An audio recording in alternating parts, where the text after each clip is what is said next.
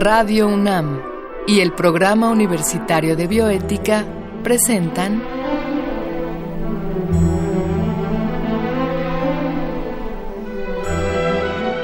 El Árbol de las Ideas. Arte, ciencia y filosofía para la vida. Con Paulina Rivero Weber.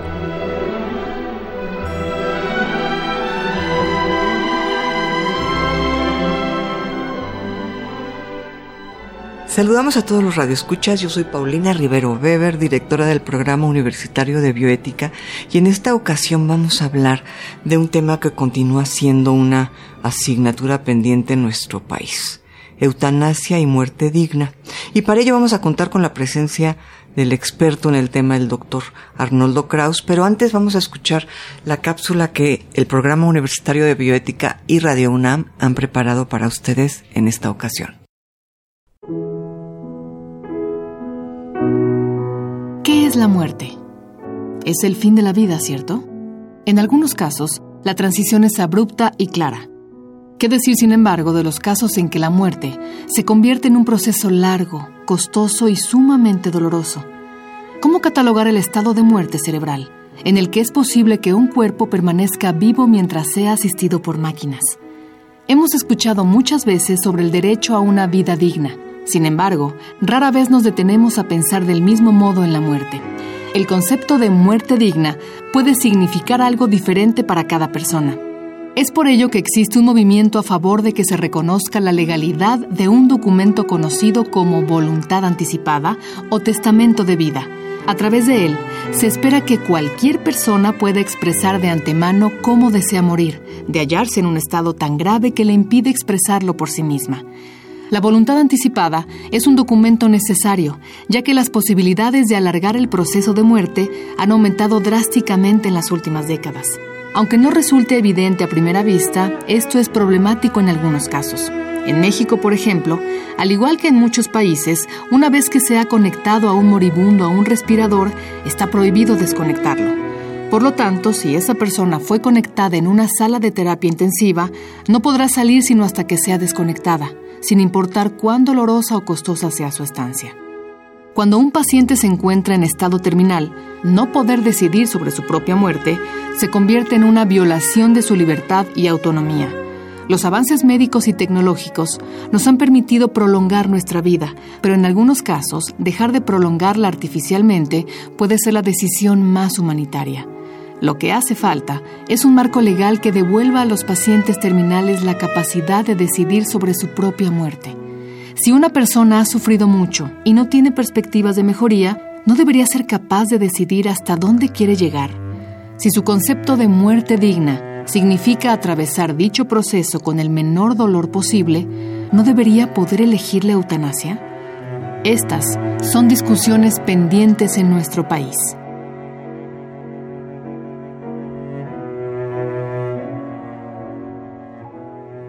Les decía yo que estamos con el doctor Arnoldo Kraus aquí en su consultorio, un lugar maravilloso. Eh, él es un connotado profesor de la Facultad de Medicina, egresado también de la universidad, y tiene estudios de posgrado en Medicina Interna e Inmunología y Reumatología en el Instituto Nacional de la Nutrición Salvador Subirán. Arnoldo Kraus bueno, es miembro fundador del Colegio de Bioética y es miembro del Seminario de Cultura Mexicana y del Seminario Permanente de Bioética, un seminario que ha funcionado en la Facultad de Medicina desde hace muchos, muchos años y que continúa eh, sus sesiones mensuales. Eh, sus intereses, bueno, son muchísimos, abarcan la bioética, la ética médica, eh, ustedes lo pueden leer en el Universal, en Nexos, en La Jornada, y tiene muchísimos libros de la más variada índole, desde libros académicos como el Diccionario Incompleto de Bioética que escribió junto con Rui Pérez Tamayo, hasta textos como podrían ser eh, Decir adiós, Decirse adiós, Dolor de uno, Dolor de todos, o su apología de las cosas. Entonces, bueno, pues es un escritor que ha tomado muy, muy diferentes formas su escritura. Y me interesa mencionarles un dato que tiene que ver con el programa. En 2017 fue reconocido con el premio Ángel de la Ciudad, otorgado por el gobierno de la Ciudad de México, por su contribución al tema que hoy nos ocupa, que es la muerte digna y la eutanasia. Entonces, Arnoldo, gracias por esta entrevista, te lo agradecemos muchísimo. Y pues este, Gracias a ti, Paulina, gracias, auditorio. Y felicidades por este premio tan merecido. Eres un ángel de la ciudad por tu contribución al tema de la muerte digna y la eutanasia. Y yo quisiera partir, Arnoldo, te comentaba hace un momento de esta confusión entre muerte digna y eutanasia que se ha dado en nuestro país pues a todos los niveles, ¿no? Entonces, bueno, ¿por qué no nos aclaras a, nosotros, a tu auditorio, en qué consiste esta confusión y en, cuál es el estado de las cosas? Más que confusión, definamos en, en forma sencilla los conceptos que mencionas, Paulina. Eutanasia implica un acto, un acto en el que se le ayuda a morir a alguna persona. Usualmente lo hacen los médicos, el acto de ayudar a morir.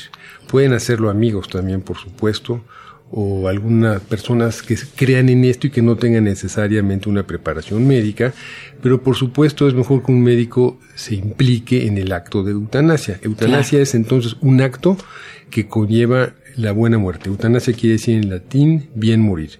Y muerte digna es, es un asociado, tiene connotaciones similares a eutanasia, pero morir con dignidad o muerte digna implica una serie de recursos que le permiten al paciente morir con la cabeza en alto, lo voy a decir, para no repetir, uh -huh. con dignidad, uh -huh. que le permiten fenecer tomando una decisión propia uh -huh. y no la que establezca la enfermedad o los médicos o incluso el Estado, y que al despedirse lo haga con dignidad, con entereza, con el deseo de decir adiós eh, en una forma que resuma lo que fue su vida.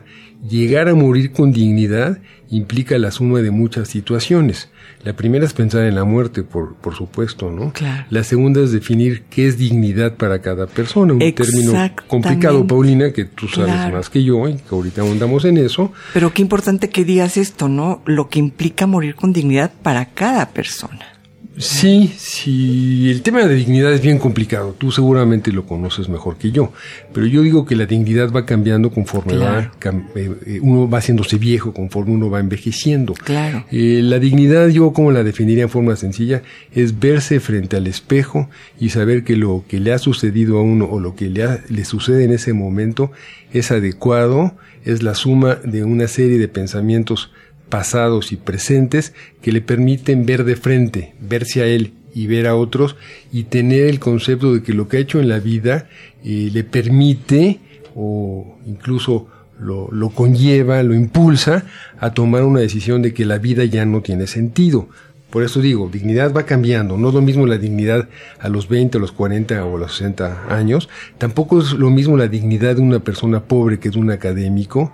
Tampoco es lo mismo Claro. la dignidad de una persona que vive en una ciudad pobre que una que vive en una ciudad rica. Tiene muchos conceptos Claro. kantianos complicados, Claro. pero para mí es verte enfrente, ver a los otros enfrente, tener un concepto estructural tuyo que te permita decir, eh, soy digno de lo que he hecho, tengo dignidad.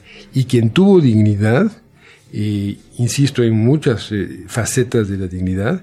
Quien tuvo dignidad, y ahorita me inclinaré un poquito más a las personas que tuvieron la suerte de vivir cobijados bajo cierta riqueza, bajo ciertas eh, ayudas, eh, bajo cierto nivel social adecuado, pues eh, eh, quizás ellos se acerquen más a que no tiene sentido seguir viviendo de una forma en que la dignidad ha sido ya aplastada o que ya no existe o que ya es, como decían cuando se inició la, la idea de la eutanasia en forma pública en Holanda, una doctora que veía a, a- a su madre atada en un, eh, en un- hospicio y en muy malas condiciones y que babeaba todo el día y que no la reconocía, ella dijo que su mamá ya no era su mamá, sino que eran restos humanos, así la describió. Claro, y dijo, eso ya no es dignidad.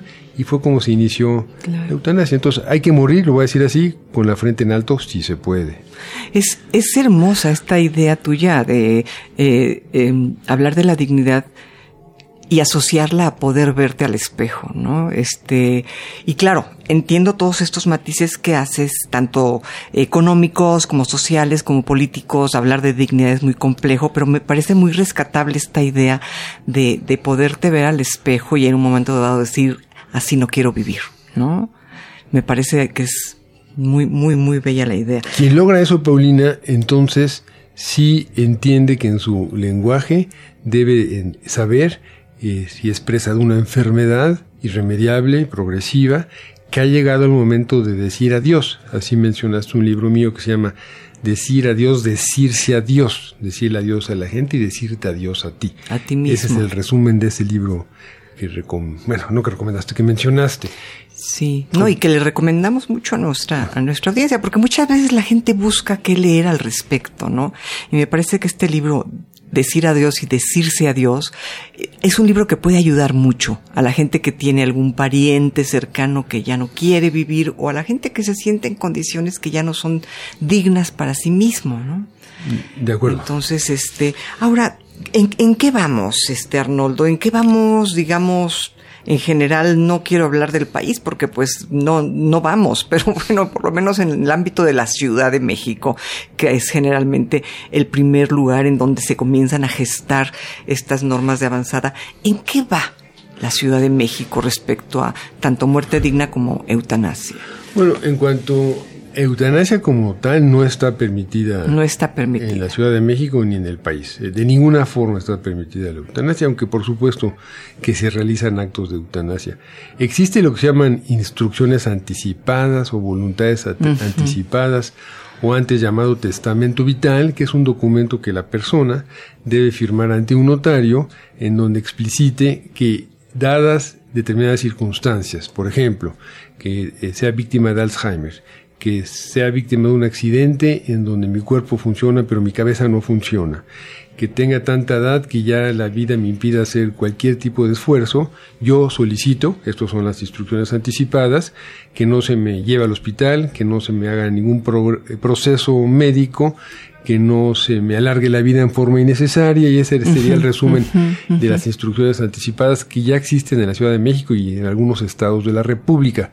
El documento no es del todo adecuado, pero es un avance y es una invitación para que la gente lo firme y no sea en, contra de su voluntad llevada a un hospital, ser intubada, permanecer un mes y luego morir. Es un documento importante, pero es una pequeña parte de lo que eh, estamos eh, hablando. Este documento eh, lo podemos obtener a través de la Secretaría de Salud, me eh, imagino. O con un notario y hay el mes del, testamento vital o de las instrucciones anticipadas. Creo que no es caro y creo que vale la pena tenerlo, sobre todo por dos razones. Uno es para uno, por supuesto. Claro. Yo no quiero seguir vivo si no tiene sentido seguir vivo. Y el segundo es porque le quitas una serie de problemas muy serios a tus allegados, a tus hijos, a tu pareja, a tu, esposo, que saben que mi madre, mi padre, mi hermano dijo, yo no quiero A, B, C, D, E, ayúdenme a morir, permíteme morir, no se me lleve al hospital. Claro. Ahora, permíteme morir eh, es, digamos, lo que algunas personas llegan a llamar eutanasia pasiva, ¿no? Este, no hacerle nada al paciente. Pero, ¿qué pasa si una persona deja en su eh, última voluntad, en su voluntad anticipada, el deseo expreso de que se le aplique la eutanasia? ¿No hay manera de hacerlo? Sí hay manera. Y los médicos que creemos, lo digo en público, lo hacemos sotoboche. No está permitido. Se considera un homicidio llevar a cabo la eutanasia. Tú, tú dijiste pasiva ya a veces ya no se hace tanto la división entre activa y pasiva, se habla más de suicidio médicamente asistido, pero a mí no me parece mala división. En la eutanasia activa el médico participa y lleva el acto, eh, en efecto lo hace efectivo, aplica alguna sustancia, un medicamento que produce la muerte. Y en la eutanasia pasiva, como se denominaba antes, pues es una forma un tanto inadecuada, porque lo que se hace es dejar de hacer y al dejar de hacer se permite que la enfermedad vaya progresando. Pero en ese progresando pueden ser días o semanas. El que sufre es el paciente, el que sufre es la, que sufre es la, familia y la economía también sufre. Porque si no, es, una buena muerte. el dejar de hacer puede ser un día, dos días o semanas. Claro. Claro, sí no podríamos definirlo como eutanasia definitivamente. Eh, ha perdido peso ese término. Claro, claro. Y bueno, eh, tú ya no lo usarías más, usarías únicamente el término eutanasia para hablar, digamos, del acto médico de ayudar al paciente que ha pedido expresamente morir, ¿no? a petición del propio paciente, digamos. Hablaría, Paulina, de suicidio médicamente asistido y ahí haría dos rubros. Uno de los países que se permite, que es poco, llevar a cabo la eutanasia activa, que es, eh, como ya dije, la implicación del médico en acelerar la muerte. Y hay otra variable muy interesante que se llama suicidio asistido, que existe desde 1991, me parece, en Oregon. Fue el primer país de, América que lo hizo, aunque en Suiza existe desde los años 45-50. La diferencia entre uno y otro, en la eutanasia activa, me repito, el médico toma la acción, le suministra usualmente por vía endovenosa, por la sangre, algún medicamento al paciente para que fallezca pronto. Eh, Holanda es país líder en este rubro, Bélgica también lo es, Luxemburgo también lo es. Y en suicidio asistido, el paciente que sabe que morirá, hágase lo que se haga en tres meses, seis meses, nueve meses. La definición de paciente terminal no es precisa, porque los, porque los enfermos no son tampoco exactos uno con otro. Se le provee al enfermo, esto sucede mucho en Oregón, una serie de medicamentos orales para que él decida cuándo tomarlos, dónde tomarlos, con quién tomarlos y morir acompañado. Y son las dos variables grandes. El suicidio asistido ya en Estados Unidos ya lo hacen en 5, 6, 7 estados a partir de las implicaciones, de la revolución que se hizo en Oregon en los años 90 y es un gran experimento y cada vez se suman más estados ah, en Estados Unidos para llevar a cabo el suicidio asistido. Eutanasia activa en Estados Unidos no existe. De hecho, hay muy pocos países donde se lleva a cabo la eutanasia. ¿En ningún estado existe la eutanasia activa? Sí, eutanasia activa no, que es un problema serio el de la eutanasia activa, Paulina. Es tan serio eh, que solo cinco o seis países la llevan a cabo. Yo he reflexionado mucho al respecto. Se legalizó en Holanda y en Bélgica en 2002 aproximadamente, si mal no recuerdo.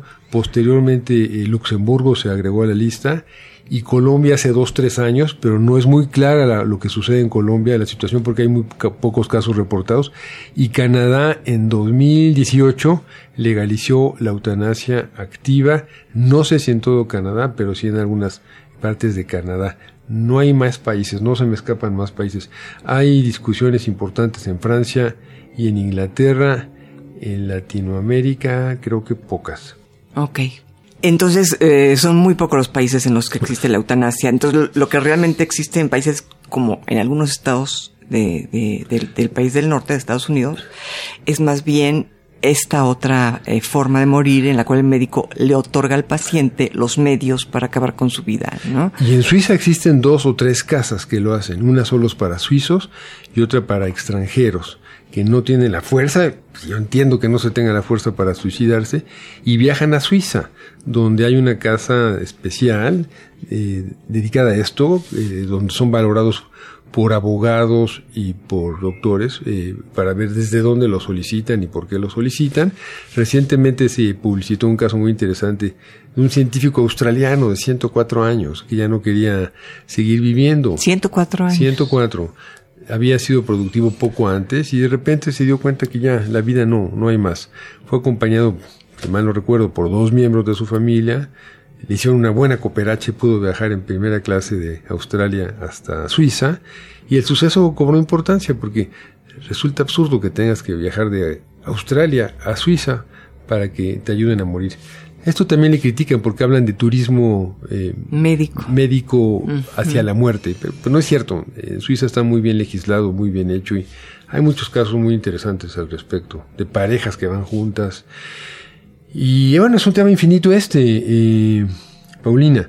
Eh, en Holanda hay una corriente ahora que está impulsada por pacientes viejos que ya no quieren vivir. Están enfermos pero ya no quieren vivir pacientes de 75, 80 años o más, que la vida ya les cuesta mucho trabajo, no hay placeres, no hay familia, no hay fuerza y encuentran que no tiene sentido vivir, entonces están, legis están eh, pensando, cavilando, quizás legislando en si se puede aplicar eutanasia o no a personas viejas sin enfermedad. Es un tema ríspido, es un tema complicado, pero se está abriendo. Igual en eutanasia y en Bélgica ya se autorizó hace años la eutanasia en menores de edad, creo que solo en esos dos países. Ahora, Arnoldo, tú que tratas estos temas, tú que eres médico y estás en constante contacto con pacientes, ¿a, qué consideras tú ya, pasándonos al ámbito filosófico, a qué se debe esta resistencia a no otorgarnos a los seres humanos el poder de acabar con nuestras vidas. Esto es, ¿de dónde viene Mm. esta resistencia, no? Bueno, tú lo sabes mejor que yo. Viene sobre todo de las religiones, De la religión, ¿verdad? por supuesto. Y la segunda fuente sería los políticos eh, aliados a los religiosos, que de repente me es difícil distinguir entre uno y otro. ¿no? Hablo cuando hago críticas periodísticas no médicas, pues me es muy difícil diferenciar entre políticos religiosos y religiosos políticos, porque finalmente ensucian y contaminan de igual forma, unos desde la sotana y otros desde la política, ¿no? Claro. Entonces, el principal obstáculo es la religión. Dios me da la vida y solo tiene derecho a quitarla. Es un precepto de la religión católica que es tomado por muchas otras religiones y por supuesto es una forma de oprobio, una forma de fuerza de la religión contra la gente, una forma de tener a la gente y de estar siempre atento a lo que dicen los conocedores de la religión y los dueños de la religión. La vida no te pertenece, Paulina, la vida le pertenece a Dios. Él sabrá cuánto cuánto tiempo te queda acá. Y además, mucho en la religión católica también, el sufrimiento es un acto... eh, Que- que- al que le atribuyen dignidad, di- y, curiosamente. y que te favorecerá tu situación en el cielo. Sufre ahora y, y- gana después, una cosa así. yo no estoy de acuerdo, ¿no? Claro. Eso, por ejemplo, el- hoy, ayer en la noche estaba leyendo precisamente un libro de un filósofo de apellido Krishni, eh, es norteamericano, en donde decía, bueno, si uno atenta contra la vida de uno y eso lo prohíbe Dios, ¿por qué no está también prohibido atentar contra otras vidas? Sería Claro. lo mismo. Tú no puedes matar a otras personas, en las guerras no puedes matar, no puedes matar animales. Sería algo Claro. similar. Claro. Si, si no tienes tu derecho a quitarte la vida, tampoco tienes derecho de quitársela a otras personas. Sí, porque en última instancia lo que está aquí en juego es este, pues caray, la autonomía y la libertad más elemental, porque si no soy dueña de mi vida, Bueno, hablaste, tendríamos que ir a una cantina a seguir hablando varias horas porque mencionaste un binomio del cual constantemente yo reflexiono, autonomía y libertad. Hablando desde el- mi ser, que es un ser libre pensador, eh, yo no comulgo con ninguna religión y autonomía y libertad es- son palabras esenciales en estos temas que estamos hablando. Sí, la capacidad, digamos, autonomía entendiéndola como la capacidad de, de normarte a ti mismo, ¿no? Sí. Y libertad entendida, pues, caray, pues como algo tan elemental como decir quiero o no quiero vivir. La autonomía, tú y yo sabemos, es uno de los conce- conceptos básicos de la bioética, lo cual nos interesa mucho a ti y a mí. Y la autonomía, pues yo soy un defensor a ultranza de la autonomía y entiendo que uno tiene derecho de hacer con su vida todo lo que quiera mientras que no dañe a otros. Aquí se abren discusiones. Claro, sí, es- es esto que mencionas es un principio básico, ¿no? Este, No dañar a otros. Mientras no dañes a otro, realmente eh, hay, Sí, hay una película muy simpática de Woody Allen que termina así, ¿no? Bueno, mientras mientras no dañes a otro, puedes hacer con tu vida lo que te dé la gana, ¿no? La discusión se puede abrir un poco porque dirían que si te suicidas, quizás dañas a los seres queridos porque se sienten culpables y muchos dirán que el aborto es otra forma de dañar a otros, al bebé. Entonces ahí se abren discusiones interesantes. El chiste es tratar de no ser dogmático, pero la autonomía cuando la entiendes bien es muy poco probable que dañe a otras personas, porque Claro. incluso las personas que se suicidan, que pues yo aquí sí escucho muchas historias, mucho de lo que escribo es por lo que escucho acá. Ahora, Arnoldo, ¿qué posibilidades ves? ¿Hacia dónde o qué podemos hacer? ¿Qué, qué chance, qué, qué, qué oportunidades hay en la ciudad para manejar este tema? Bueno, una buena idea es hacer entrevistas, por supuesto, que se difundan, ¿no? Que se difundan. Y Radio UNAM tiene un buen número de escuchas. Eh, la, la situación real es que, como es un tema que económicamente no es muy redituable y políticamente no es muy redituable, no creo que le importen mucho ni a la ciudad, ni al secretario de salud, ni a los subsecretarios. Son temas complicados, que hay que abrirlos y que hay que ventilarlos. Pero realmente que haya un interés fuerte de Sheinbaum o de Alcocer, que son de sa- salud, uno nacional y la otra chica de la ciudad, no creo que estén en sus prioridades. Sus prioridades son otras que quizás las comprenda, la pobreza, el robo, el hurto, el narcotráfico, meter a muchos políticos a la cárcel que todavía no han metido nada en este sexenio y esperemos que ya entren algunos. Este, les importa más que estos temas que nos atañen a todos, ¿eh? finalmente, perdón por el lo, lo perogrullesco que voy a parecer, pues todos nos vamos a morir, ¿verdad? Claro. Pero hay que tratarse de morir con la, Claro. con la eh, tez en alto, con la cara en alto. Como me decían algunos pacientes, que yo sí trato de implicarme con pacientes terminales, aunque no soy cancerólogo, lo que les sucede a muchos dicen, pues caray, no me están prolongando la vida, me están prolongando la muerte. Exactamente. Que es una frase que resume el sentir de la persona. Exactamente, porque finalmente, pues cuando la muerte llega de manera accidental, pues es un evento que ahí concluye, pero cuando es Mm. un proceso largo, lo que prolongas es ese camino eh, tortuoso hacia la muerte. ¿no? Inútil, doloroso, fútil. Sí, sí. Y bueno, pues quienes encuentran dignidad en el dolor son libres de hacerlo, que lo hagan, pero quienes no, pues deberíamos también de ser libres de poder decir, así no quiero vivir. Claro, nosotros no nos peleamos con los religiosos, ¿no? Que nos dejen hacer lo que queramos.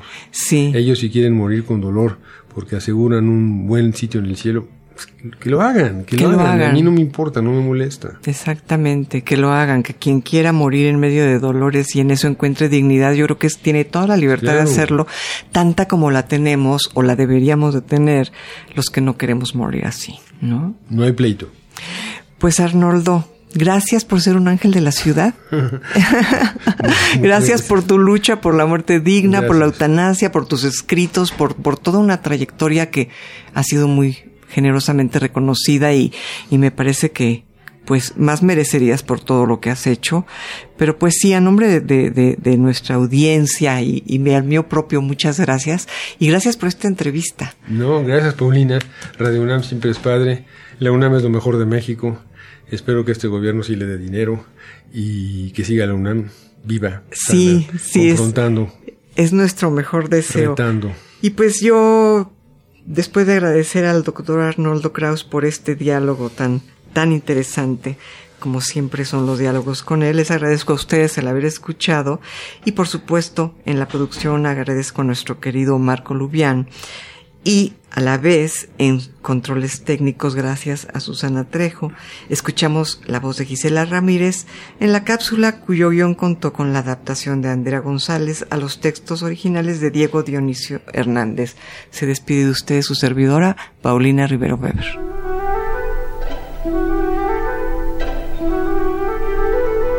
Radio UNAM y el Programa Universitario de Bioética presentaron